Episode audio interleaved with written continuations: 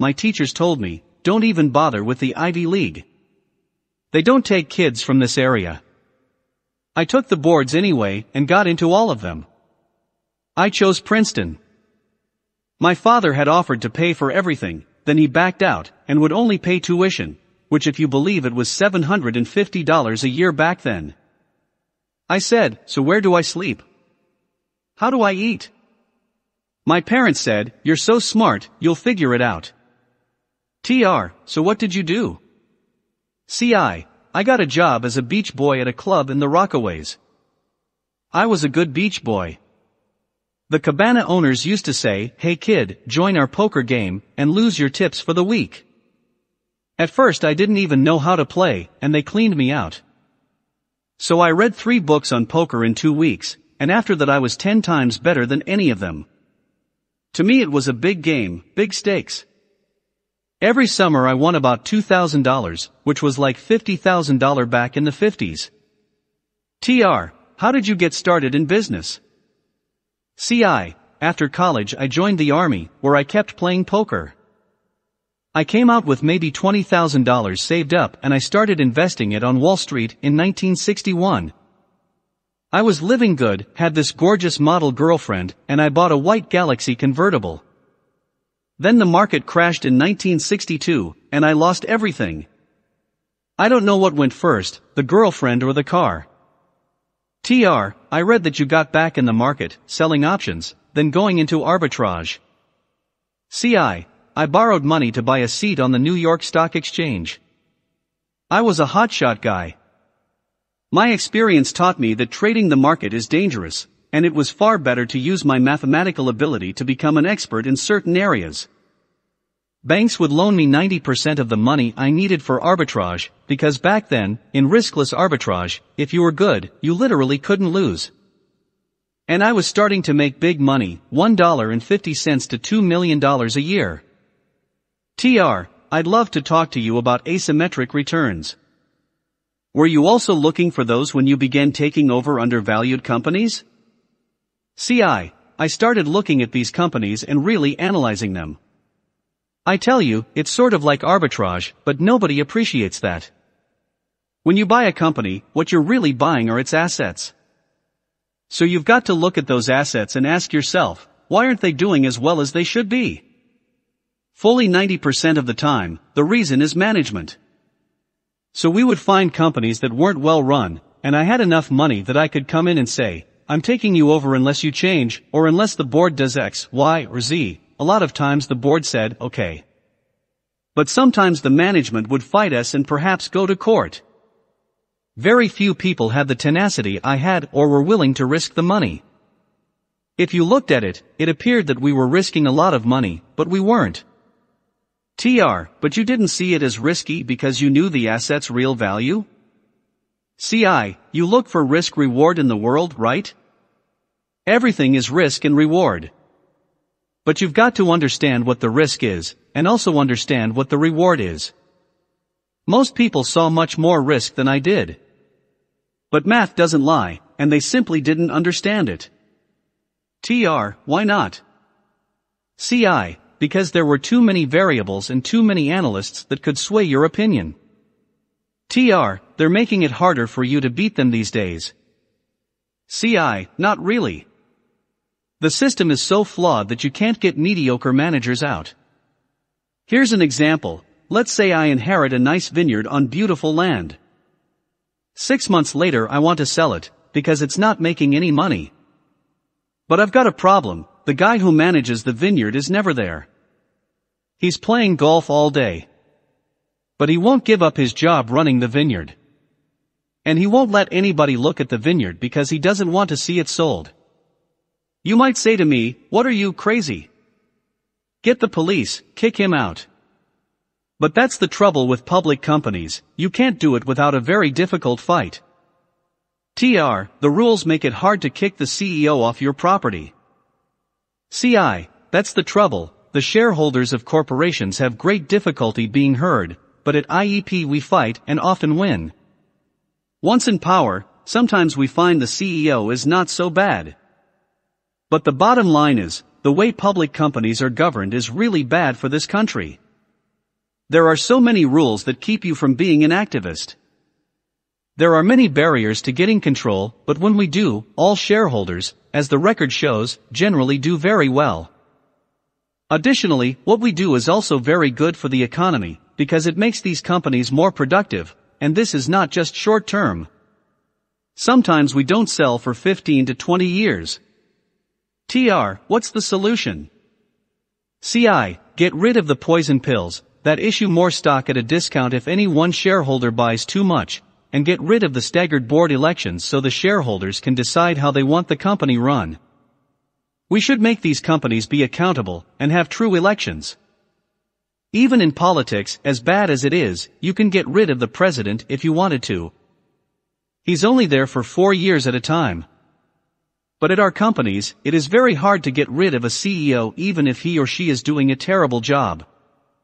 Often CEOs get the top job because they're like the guy in college who was the head of the fraternity. He wasn't the smartest guy, but he was the best social guy and a very likable guy, and so he moved up through the ranks. TR, sometimes you don't need a proxy fight to change the direction of a company. You bought a lot of stock in Netflix recently, almost 10%, and you made $2 billion in two years. CI, that was my son, Brett, and his partner who did it. I don't know much about technology, but he showed me in 20 minutes why it was a great deal. And I just said, buy everything you can. It wasn't really an activist play. TR, what did you see? What did he show you in those 20 minutes that made you know that the stock was that undervalued? CI, simple, most of the great experts were worried about the wrong thing. At that moment, Netflix had $2 billion in fees coming in every year. But those fees aren't on their balance sheet. And so, all these experts were saying, how are they going to get money to pay for content? Well, they've got the $2 billion coming in. And generally subscribers are loyal for longer than you would imagine. It would take much longer than most people thought to put the huge cash flow in jeopardy, no matter what happened. TR, but you never tried to take over Netflix? CI, they thought they were going to have a proxy fight. But I said, Reed Hastings, Netflix co-founder and CEO, I'm not going to have a proxy fight with you. You just got a hundred point move. Then I asked them if they knew the Icahn rule. They said, what's that Carl? I said, anybody who makes me 800 million in three months, I don't punch them in the mouth. TR laughs. You cashed out a portion of the stock toward the end of 2013. CI, when the stock got to $350, I decided to take some off the table. But I didn't sell it all. TR, what is the biggest misconception about you? CI, I think people don't understand, or maybe I don't understand, my own motivations. While it may sound corny, I really do think that at this point in my life, I am trying to do something to keep our country great. I want my legacy to be that I changed the way business is done. It bothers me that so many of our great companies are so badly managed. I want to change the rules so that the CEO and boards are truly accountable to their shareholders. TR, you and your wife have signed the Giving Pledge. What other types of philanthropy are you most passionate about? CI, I give a lot, but I like doing my own thing. I just put $30 million into charter schools because in charter schools the principal and teachers are accountable. As a result, a charter school run correctly gives our children a much better education than they generally get in public schools. We are a great country, but sadly, the way we run our companies and our educational system, for the most part, is dysfunctional. I hope to use my wealth to aid me in being a force in changing this. Sadly, if we don't, we are on the road to becoming a second-rate country, or even worse. Chapter 6.2 David Swensen a $23.9 billion labor of love. Chief Investment Officer, Yale University, and author of Unconventional Success, A Fundamental Approach to Personal Investment. David Swensen is probably the best known investor you've never heard of. He's been described as the Warren Buffett of institutional investing. Over the course of his celebrated tenure as Yale's chief investment officer, he's turned $1 billion in assets into more than $23.9 billion, boasting 13.9% annual returns along the way a record unmatched by many of the high-flying hedge funds that have tried to lure him away over the last 27 years. As soon as you meet Swensen, you realize that he's not in it for the money he's in it for the love of the game, and a sense of service to a great university. And he's got the paycheck to prove it, his worth in the private sector would be exponentially higher than what he earns at Yale. At his core, Swensen is an inventor and a disruptor. His Yale model, also known as the endowment model, was developed with his colleague and former student Dean Takahashi, and is an application of modern portfolio theory. The idea is to divide a portfolio into five or six roughly equal parts, and invest each in a different asset class. The Yale model is a long-term strategy that favors broad diversification and a bias toward equities, with less emphasis on lower return asset classes such as bonds or commodities. Swensen's position on liquidity has also been called revolutionary, he avoids rather than chases liquidity, arguing that it leads to lower returns on assets that could otherwise be invested more efficiently. Before his days as the rock star of institutional investing, Swensen worked on Wall Street for bond powerhouse Salomon Brothers. Many credit him with structuring the world's first currency swap, a trade between IBM and the World Bank, which in effect led to the creation of the interest rate and ultimately credit default swap markets, representing over $1 trillion in assets today. But don't hold that against him. I had the privilege of sitting down with Swensen at his Yale office, and before I ventured up the hallowed halls of that storied institution, I did what any good student would do, I spent the night before cramming. Not wanting to be anything less than prepared, I absorbed 400 pages of unconventional success, Swensen's manifesto on personal investing and diversification, before the meeting. What follows is an edited and abridged version of our nearly four-hour interview. TR, you work on behalf of one of the largest institutions in this country, yet you have a deep interest in and commitment to the individual investor. Talk to me about that. DS, I'm basically an optimistic person, but when it comes to the world that individual investors face, it's a mess. TR, why is that? DS, the fundamental reason that individuals don't have the types of choices they should have is because of the profit orientation in the mutual fund industry. Don't get me wrong, I'm a capitalist, and I believe in profits. But there's a fundamental conflict between the profit motive and fiduciary responsibility because the greater the profits for the service provider, the lower the returns for the investor. TR, when we're talking about fiduciary responsibility, not all investors even know what that means. What we're really talking about is, you have to put investors' interests ahead of your own. DS, the problem is that the managers of the mutual funds make more money when they gather huge piles of assets and charge high fees.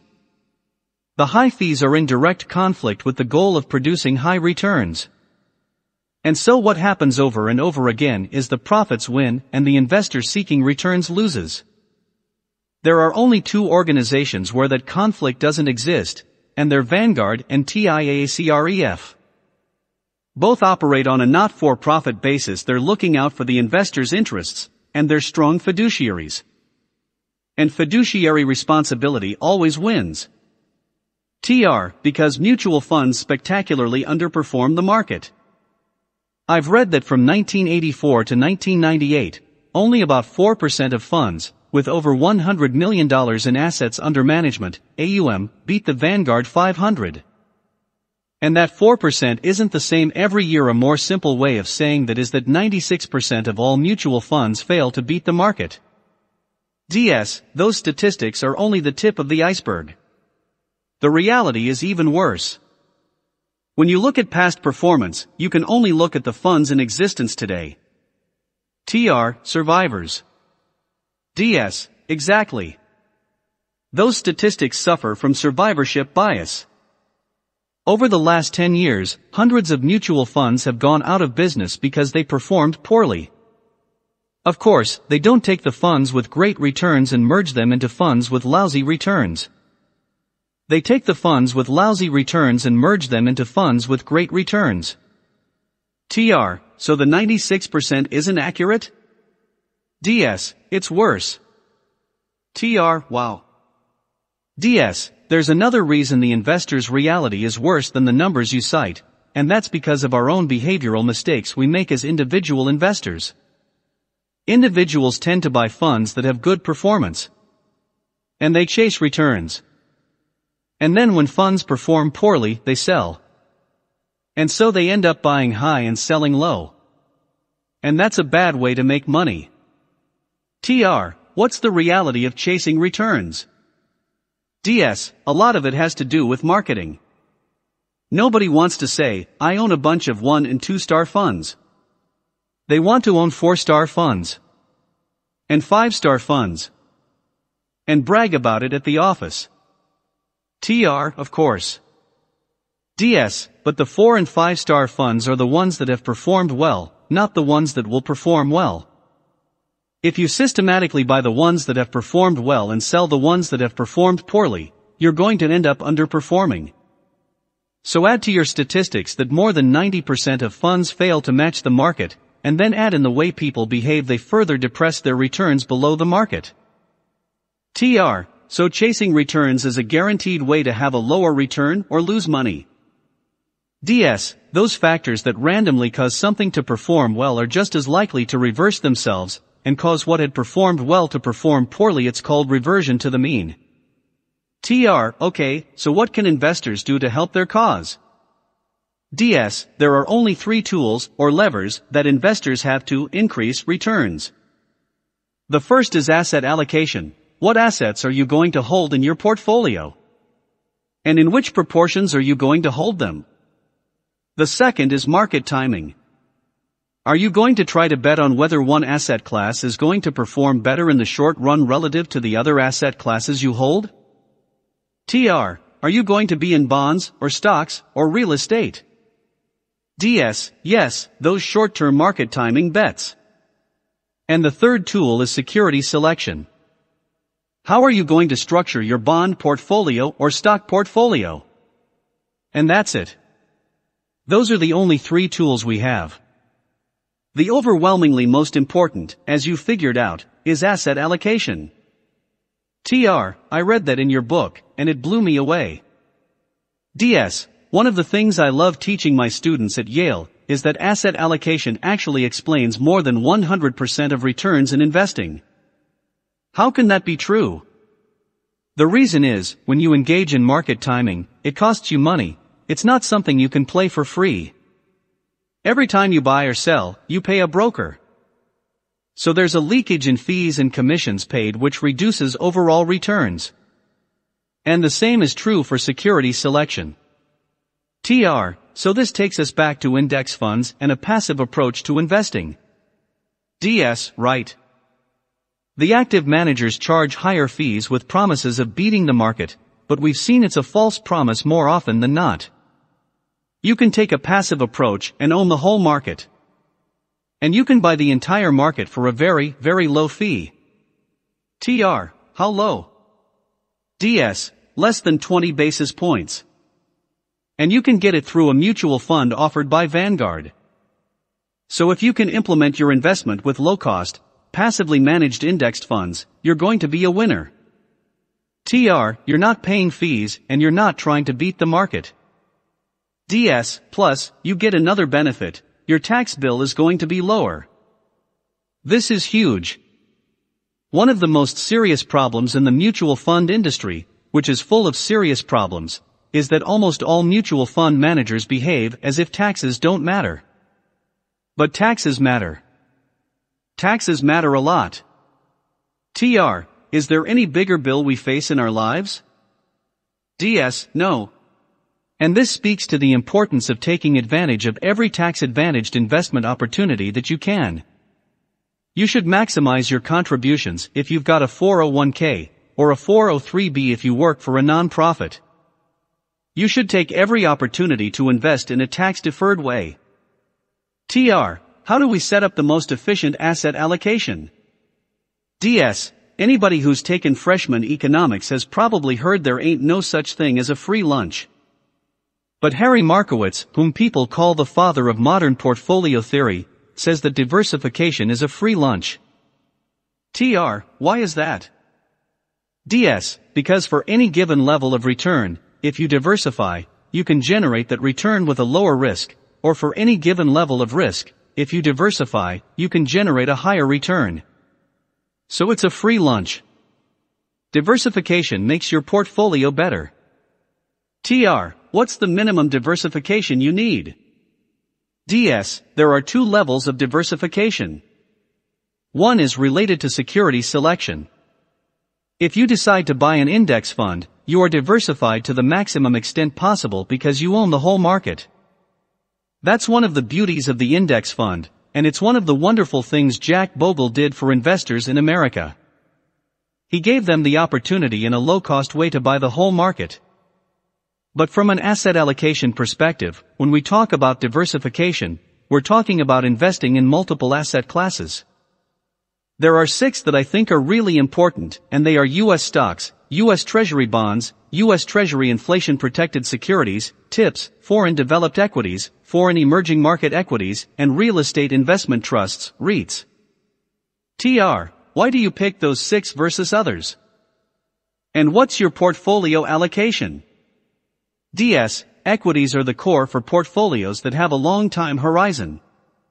Equities are obviously riskier than bonds. If the world works the way it's supposed to work, equities will produce superior returns. It's not true day in and day out, or week in and week out, or even year in and year out, but over reasonably long periods of time, equities should generate higher returns. I have a strawman portfolio in my book, and 70% of the assets in there are equities, or equity-like, and 30% are fixed income. TR, let's start with the equity side of the portfolio, the 70%.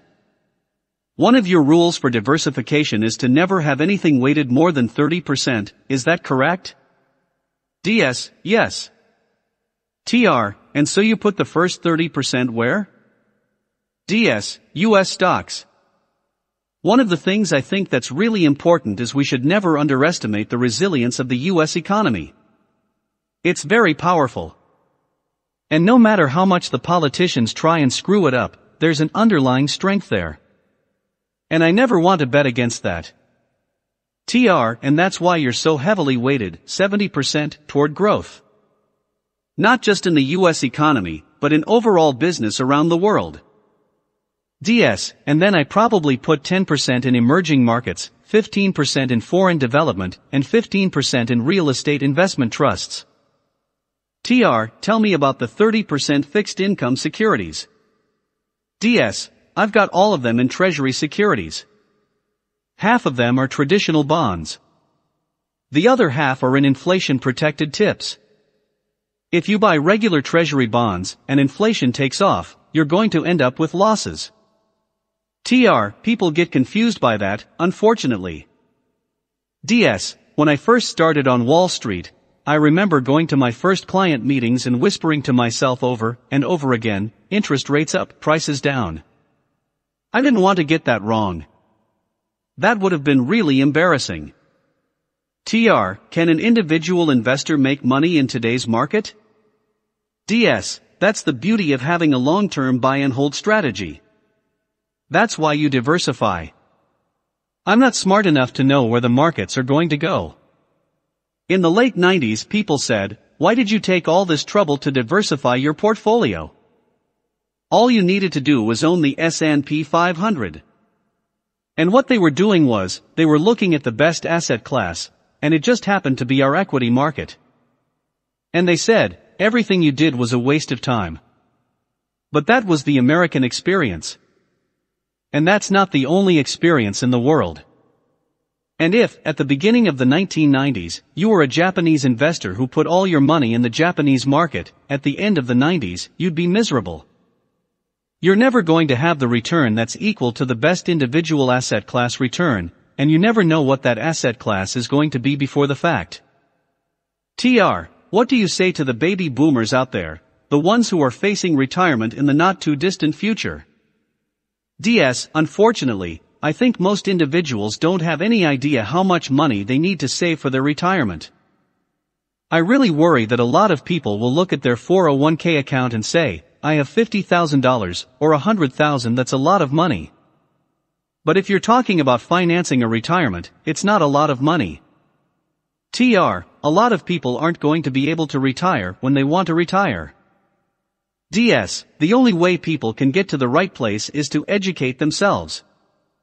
And I'm thrilled you're trying to help people get the knowledge that they need in order to make intelligent decisions. TR, I understand that you went through a tough health time. What's next for you? DS, about a year ago, I was diagnosed with cancer. I didn't have a bucket list. I didn't want to quit and travel around the world. I wanted to keep on doing what I could to support the university. Manage Yale's portfolio as long as I could do it. And that's what I'm doing. I love my job. TR, that's awesome.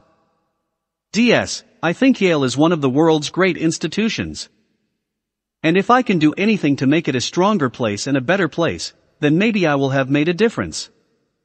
TR, David, thank you, this has been extraordinary. I feel like I went to Yale and took a class on portfolio construction. DS, well, you did.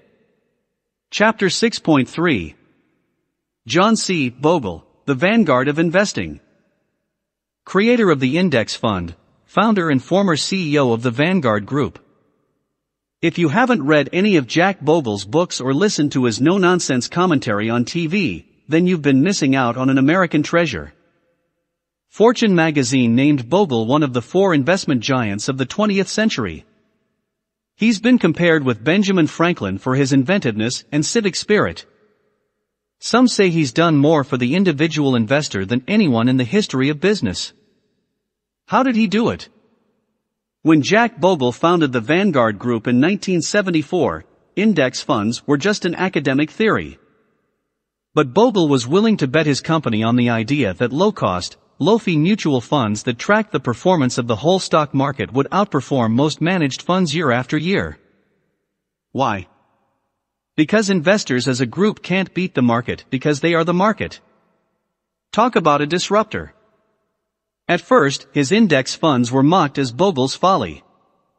A competitor even called the idea un-American. But Bogle brushed off his critics and went on to build Vanguard into the largest mutual fund management firm in the world, with $2.86 trillion in assets under management. How big is that? If Vanguard were a country, its economy would be the same size as Great Britain's. And now, according to Morningstar, U.S. index funds represent more than a third of all equity mutual fund investments. Jack Bogle was born in New Jersey in 1929, right at the start of the Great Depression. His family wasn't wealthy, but Bogle was smart enough to get a scholarship to Princeton, where he served meals to other students to help pay his way. He wrote his senior thesis in economics about mutual funds, hinting at the path he would later carve in the industry. And he never forgot what a friend told him during a summer job as a stock runner, Bogle, I'm going to tell you everything you need to know about the stock market. Nobody knows nothing. Dot. After graduating magna cum laude, in 1951 he joined the Wellington Management Company in Philadelphia, where he rose to become president. But during the go-go years of the mid-1960s, Bogle merged with a management group he hoped would pump up his business. It was the worst mistake of my life, he told me. The new partners ran the mutual funds into the ground, and then used their seats on the board to fire Bogle. So what did he do? Instead of accepting defeat, Bogle turned that failure into his greatest victory, one that changed the face of investing. Because of the legal structure of mutual funds, Bogle was still in charge of Wellington's funds, which were separate from the management company, with a somewhat different board of directors. He stayed on as the fund's chairman, but he wasn't allowed to manage them. So how do I get into investment management without being an investment manager? He said during our interview, You've already figured out the answer. Start an unmanaged fund. We called it an index fund, I named it Vanguard. At first everybody thought it was a joke. Incredible. If Jack Bogle hadn't made that mistake, he would never have founded Vanguard, and millions and millions of individual investors might never have had the chance to avoid excessive fees and add billions of dollars to their collective returns. I sat down with this living legend in his office on the Vanguard campus in Malvern, Pennsylvania, as a winter storm bore down on the East Coast. He still goes to work every day at the Vanguard Research Center, that he's headed since stepping down as senior chairman in 2000. Jack shook my hand with the grip of a man half his age. Maybe that's because a 1996 heart transplant gave him a new lease on life to continue what he calls a crusade to give investors a fair shake. What follows is an edited and abridged version of our four-hour conversation. TR, tell me Jack, where does your drive come from? JB, from my earliest memories of my youth, I had to work. I started working at 9 delivering newspapers around the block. I always loved it. I'm something of an introvert, and after working all the time, you don't have to make a lot of idle conversation. And I have a competitive streak. That kind of spoiling for a good fight even when you don't need one makes up for a lot. TR, you started your career at a traditional mutual fund management company. JB, I was young, I was not wise enough to learn the lessons of history that I should have known, or to act on them. I thought there was such a thing as a permanently good investment manager, there is not. They come and go. TR, why is that? JB, there's an awful lot of luck relative to skill. Investing is 95% luck and 5% skill. And maybe if I'm wrong, it's 98 and 2. TR, not to insult any active managers. JB, look, you put around 1024 people flipping coins in a room. You tell them all to flip, and one of those 1024 is going to flip heads 10 times in a row. And you'd say, what a lucky guy. Right. But in the fund business, you'd say, what a genius. Laughs. You can even have gorillas do it, and the outcome is exactly the same. TR, what did you mean when you said, there's a big difference between a smart guy and a good investor? JB, well, first of all, investors are average. Let's start with that. Very simple. And most individual investors pay too much for the privilege of being average. TR, how's that? JB, active management is going to cost you around 2% all in for the average fund, including the 1.2% average expense ratio, transaction costs, cash drag, and sales charges. So that means in a 7% market, they'll get 5. An index fund that costs 0.05% means that you get a 6.95% return. At 6.95%, you turn $1 into about $30 over 50 years. But at 5%, you get $10 instead of $30.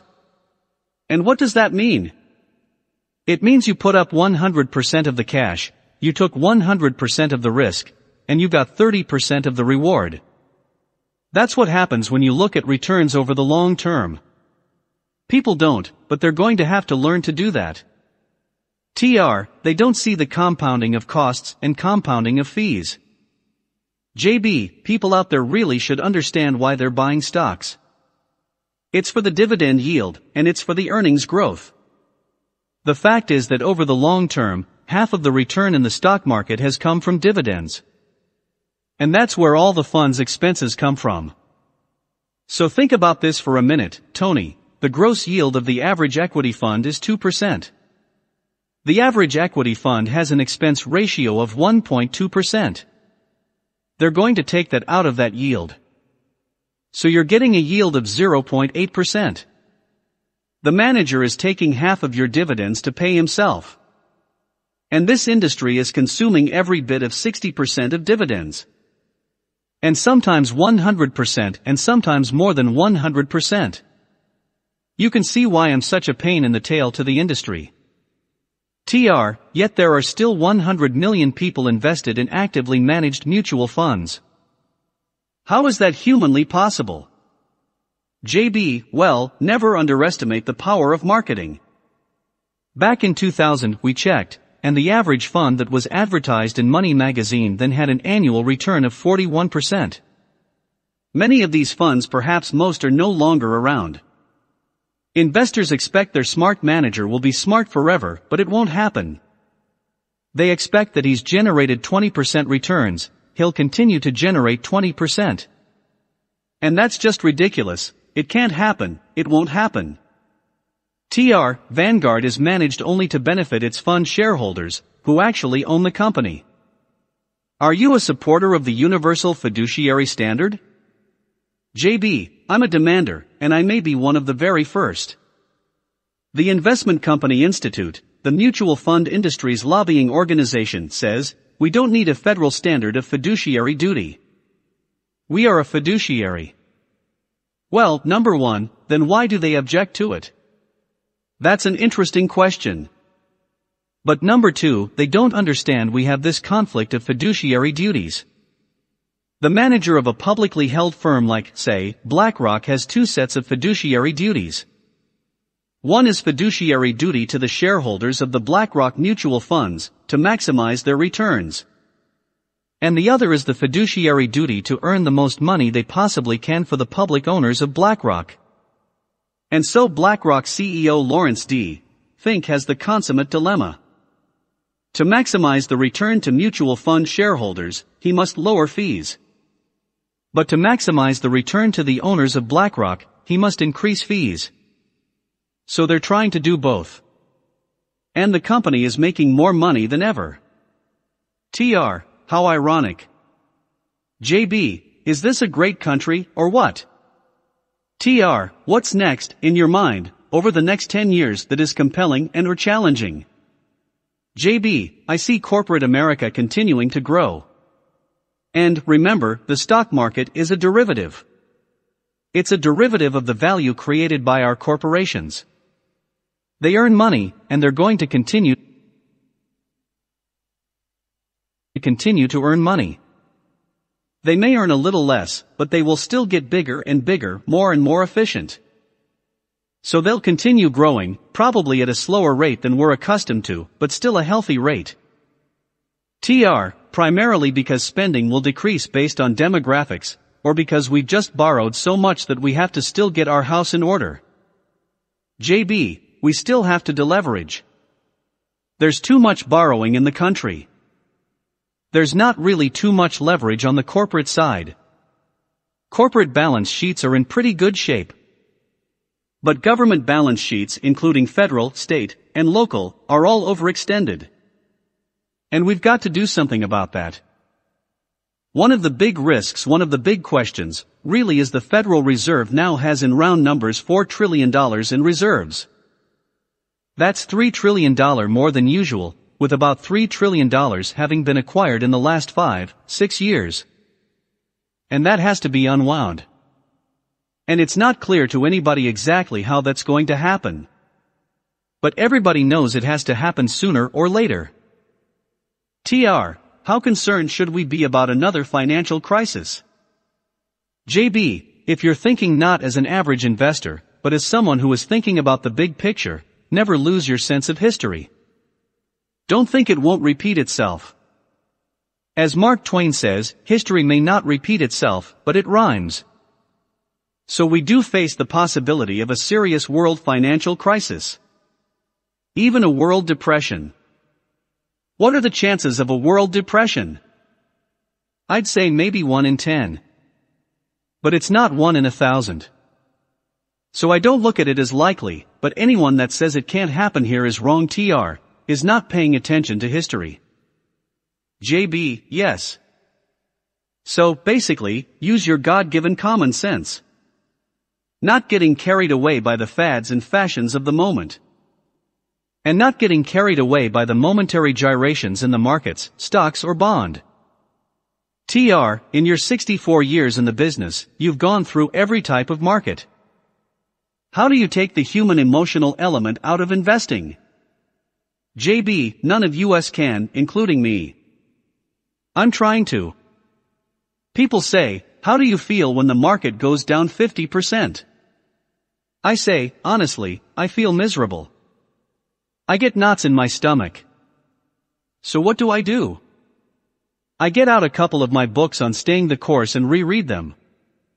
TR, if you couldn't pass on any money to your kids or grandkids, but you could pass on some principles, what would they be? JB, I would say, to begin with, pay attention to where your assets are invested. Choose your asset allocation in accordance with your risk tolerance and your objectives. Number two would be diversify. And be sure and diversify through low cost index funds. There are a lot of high cost ones out there. We shouldn't forget that. And don't trade. Don't do something just stand there. No matter what. And you'll be able to resist the temptation more easily if you had a little bit more of your assets allocated to bonds than you think you should. TR, what other advice do you have for investors? JB, don't open the Wall Street Journal. Don't watch CNBC. We kid about it. I do interviews on CNBC a lot, and I keep wondering why they keep asking me back. I can handle somewhere between 40 seconds and 50 seconds of Jim Cramer. All the yelling and screaming and buy this and sell that. That's a distraction to the business of investing. We spend too much time, focus too much of our energy on all these things to do with investing, when you know what the outcome's going to be. You're going to get the market return plus or minus something. Mostly minus. And so why spend all this time trying to trade trade the Standard and Poor's 500 all day long in real time, as an early marketing campaign for the first ETF exchange traded fund suggested. Anybody who is doing that should get a life. Take the kids out to the park. Take your wife out to dinner. If all else fails, read a good book. TR, what does money mean to you? JB, I look at money not as an end, but a means to an end. There's a great story about the two writers Kurt Vonnegut and Joe Heller. They meet at a party on Shelter Island. Kurt looks at Joe and says, that guy, our host over there, he made a billion dollars today. He's made more money in one day than you made on every single copy of Catch 22. And Heller looks at Vonnegut and says, that's okay, because I have something he, our host, will never have. Enough. I'm leaving my kids enough so they can do anything that they want, but not so much they can do nothing. I often say to them, sometimes I wish that you would have grown up with all the advantages I had. And their first reaction was, don't you mean disadvantages? No, kid, I don't. I mean advantages. Getting along in the world, working your way through it all. TR, it took years for the concept of indexing to take hold, and now index funds are taking the industry by storm. How's it feel to be right? JB, well, people say, you must be very proud. Look at what you built. And I tell them, there will be time for that, I think, someday. But not yet. I think it's Sophocles who said, one must wait until the evening to enjoy the splendor of the day. And my evening isn't here yet. You know, I've got to confess to you, I should have been dead a long, long time ago. I had eight heart attacks before I got the heart transplant. My heart stopped. And I have no right to be around. But it is absolutely fabulous to be alive. I don't spend a lot of time thinking about this. But I realize that I am seeing what I believe is the triumph of indexing. And really a revolution in investor preferences. There's not any question about that. It's going to change Wall Street. Wall Street's getting a lot smaller. I'm not sure I understand the thing fully, but I'm guessing if I were dead, I wouldn't be seeing it. TR, will you ever retire, by the way? JB, probably more likely to be in God's hands than mine. I'm enjoying myself and thriving on my mission to give investors a fair shake. Jack Bogle Portfolio Core Principles 1. Asset allocation in accordance with your risk tolerance and your objectives. 2. Diversify through low-cost index funds. 3. Have as much in bond funds as your age. A crude benchmark, he says. Jack is in his 80s and has 40% of his total portfolio invested in bonds. But a very young person could be 100% equities. So in my total portfolio, including both my personal and retirement accounts, about 60% of my assets are in stocks, mostly in Vanguard stock index funds. The rest is split between Vanguard's total bond market index fund and tax-exempt municipal bond funds. My municipal bond holdings are split about two-thirds in Vanguard's intermediate-term tax-exempt fund, and about one-third in Vanguard's limited-term tax-exempt fund, limited being somewhere between short and intermediate, a little bit longer for the extra yield. I won't need to draw on the money, I hope, in my taxable portfolio. And those are still nice tax-exempt yields, around 3% or so, which is the equivalent of 5% for someone in my tax bracket, and I don't need any more than that. I'm happy to get it. I worry a little bit, of course, about the solidity of the municipal bond market, but I've decided that with our top-notch analysts here at Vanguard, they should be okay. In my tax-deferred portfolio, which is my largest asset, my bond assets are largely in Vanguard's total bond market index fund. That includes long dash, intermediate dash, and short-term bonds. It holds treasury, mortgage, and corporate bonds. I'm very satisfied with the returns on my total portfolio.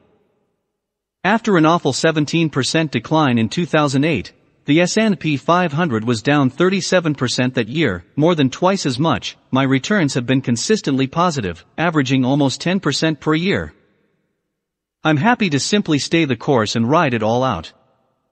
Chapter 6.4 Warren Buffett, the Oracle of Omaha.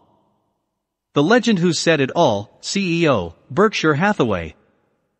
I was in the green room of the Today Show, waiting to go on the air, when in walked the man himself, Warren Buffett, one of the greatest investors of the 20th century and, with $67.6 billion to his name, the third wealthiest man in the world. We were scheduled to appear, together with Spanx founder Sara Blakely and future Secretary of Housing and Urban Development Julian Castro, in a roundtable discussion with Matt Lauer about economic success and our views on the direction of the U.S. economy. I've always been a huge fan of Buffett's. Like millions of investors around the world, I've been inspired by the story of how a humble stockbroker from Nebraska turned a failing New England textile business called Berkshire Hathaway into the fifth largest publicly held company in the world, with assets of nearly a half trillion dollars and holdings in everything from Geico Insurance to See's Candies. His not-so-secret to success has been value investing, a system he learned and perfected from his mentor Ben Graham. It revolves around looking for undervalued companies and buying stock with the expectation it will rise in price over the long term. It's one of the simplest forms of asymmetric risk reward, and one that requires a tremendous amount of research, skill, and cash which is one of the reasons Buffett pursued insurance holdings that throw off great cash flow and thus investment opportunities. Not only has Buffett been phenomenally successful in business, but also he's become one of the most generous philanthropists in history, pledging 99% of his vast personal fortune to charity through the Bill and Melinda Gates Foundation. He's also probably the most quotable and quoted business leader ever, and you've already read some priceless nuggets of his wisdom sprinkled throughout these pages. When I finally had him in the same room with me, I couldn't resist the opportunity to tell him about this book project. Perhaps we could sit down for an interview about how the individual investor can win in this volatile economy? He looked up at me with a twinkle in his eye. Tony, he said, I'd love to help you, but I'm afraid I've already said everything a person can say on the subject. It was hard to argue with that. Since 1970, he's been putting out an eagerly awaited annual letter to his shareholders filled with plain-spoken investing advice and commentary. Plus, there have already been nearly 50 books published with his name on the jacket even a few of them written by Buffett himself. Still, I pressed ahead. But now that you've announced you're leaving almost all of your wealth to charity, what kind of portfolio would you recommend for your family to protect and grow their own investments? He smiled again and grabbed my arm. It's so simple, he said.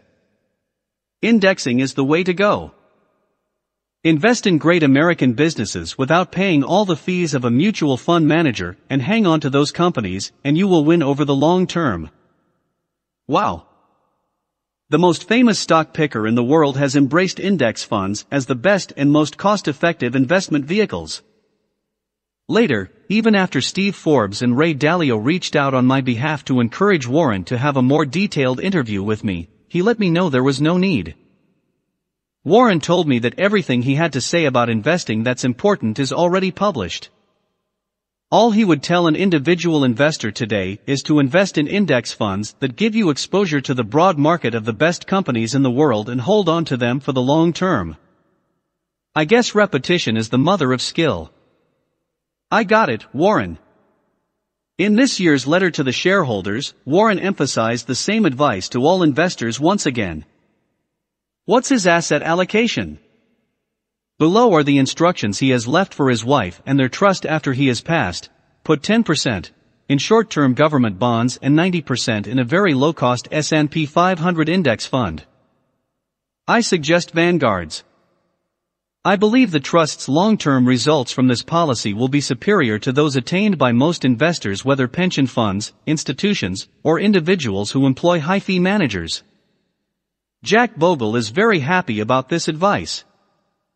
America's most respected investor is endorsing the strategy Jack has promoted for almost 40 years.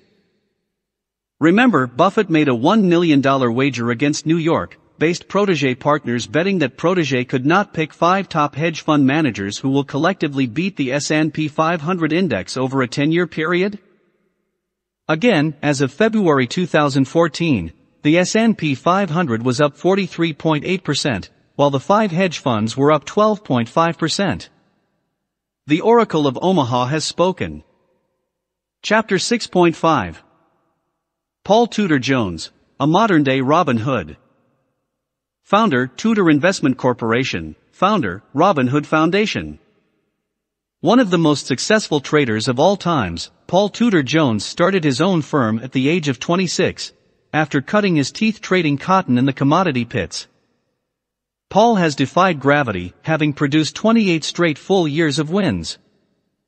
He is legendary for predicting Black Monday, the 1987 stock market crash, that saw a 22% drop in a single day, still the largest percentage stock market drop in any day, in history. At a time when the rest of the world was experiencing a meltdown, Paul and his clients captured a 60% monthly return and a nearly 200% return for the year. Paul is one of my closest friends and personal heroes. I've been privileged to be his peak performance coach since 1993 21 of his 28 full consecutive years of wins, and the majority of his trading career. What's even more impressive to me than Paul's stunning financial success is his heartfelt obsession to constantly find ways to give back and make a difference.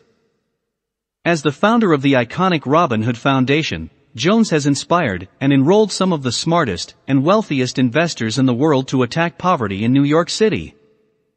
Paul and the Robin Hood team do this work with the same analytical rigor that hedge fund billionaires typically reserve for financial investments.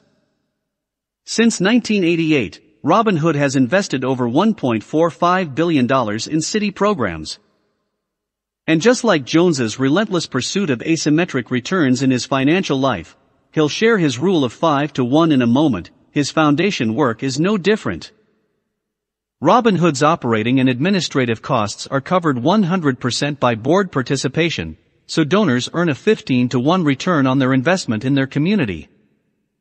As Eric Schmidt, executive chairman of Google, says, there is literally no foundation, no activity, that is more effective.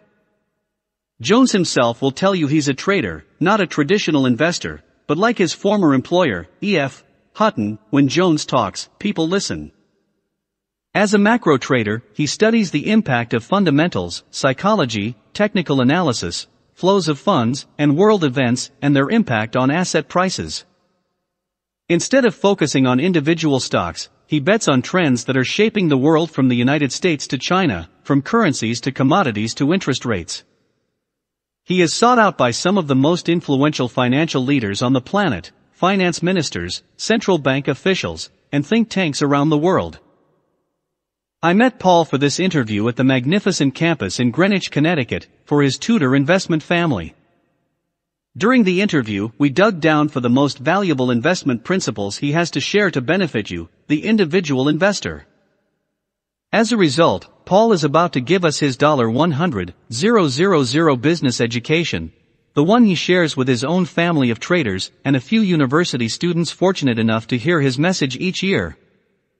All this wisdom in just six pages. TR, Paul, what you've done in investing, in trading, is extraordinary, 28 consecutive wins 28 years without a loss. How does a mortal do that? PTJ, we're all products of our environment. I started out as a commodity trader in 1976. The great thing about being a commodity trader trading cotton, soybeans, orange juice is that those markets are hugely impacted by weather. In a space of three or four years, you'd have huge bull markets and huge bear markets. I very quickly learned the psychology of the bull market and the bear market, and how quickly they could change. What the emotions were like when there were lows. I saw fortunes made and lost.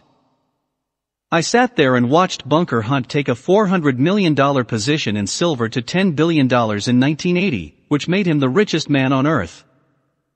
Then he went from $10 billion back down to $400 million in five weeks.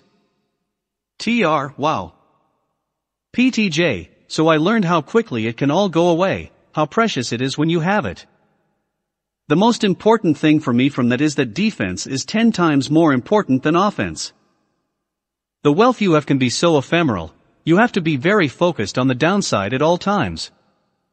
TR, absolutely. PTJ, when you have a good position in something, you don't need to look at it, it will take care of itself. Where you need to be focused is where you're losing money, and that's actually when people generally don't want to look, my account's going down. I don't even want to open it. So I've created a process over time whereby risk control is the number one single most important focus that I have, every day walking in. I want to know I'm not losing it. TR, what do you think are the biggest myths that the general population has about investing? What hurts them? PTJ, you can invest for the long term, but you're not going to necessarily be wealthy for the long term because everything has a price and a central value over time. But it's asking a lot, I think, of an average investor to understand valuation metrics all the time. The way that you guard against that guard against the fact that maybe you're not the most informed person of every asset class is you run a diversified portfolio. TR, of course. PTJ, Here's a story I'll never forget. It was 1976, I'd been working for six months, and I went to my boss, cotton trader Eli Tullis, and said, I've got to trade, I've got to trade. And he said, son, you're not going to trade right now. Maybe in another six months I'll let you. I said, no, no, no I've got to trade right now. He goes, now, listen, the markets are going to be here in 30 years. The question is, are you? TR, how perfect. PTJ, PTJ, so the turtle wins the race, right? I think the single most important thing that you can do is diversify your portfolio. Diversification is key, playing defense is key, and again, just staying in the game for as long as you can. TR, following up on diversification, how do you think about asset allocation in terms of playing defense?